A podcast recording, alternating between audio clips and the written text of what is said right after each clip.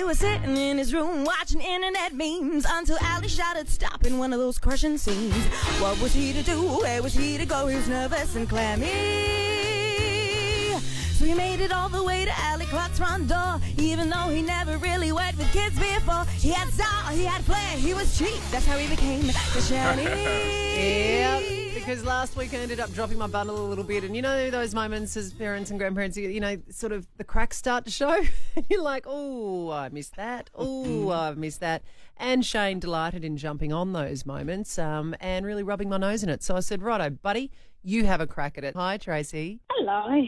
Okay, what does he need to do? I reckon he needs to do the school pickup, cook your tea, do the homework, your bedtime routine, washing, folding, putting your clothes away, like housework, like the previous one said, shopping, and the school, the sports drop off pickup if they do that after school. Yeah. No, I'm out. I'm not doing it anymore. Seriously, I'm. Tracy generally, as you were going Oh through that list, he rolled himself back away from the microphone. Yep.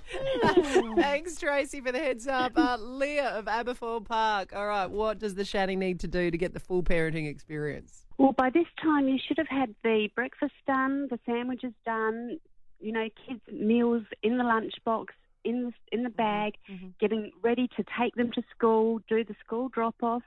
Then come home, you've got um, animals to feed, Faded down. Oh, don't you bring Yep. and then you've got a vacuum, you've got a mop, don't forget the bathroom, and then all the clothes off the floor, pick up all the clothes. Just got faded down again. Ben. do. Uh, I don't know if you iron or steam, but you've got to look into that. You've got to get the uniform. All right, we've got to get into news. Um, this is so good, Leah. And then I want dinner prepared to be on the table by six, please. Yes, yes. And Leah, this is the other thing he's going to have to work out because you have to always start with the end point in mind. For example, if all children have to be in bed by 8 or 8.30, then you need to do your maths and work back. Because if dinner then doesn't make it until 6 o'clock, then you, you're Exactly. behind. Now, Leah, mate. What have I got myself into? Like, legitimately, I've just got the sweats with all that information. Like, I, I'm generally just, broken I'm out in nervous. sweat. Okay. The Ali Clarke Breakfast Show on Mix 102.3.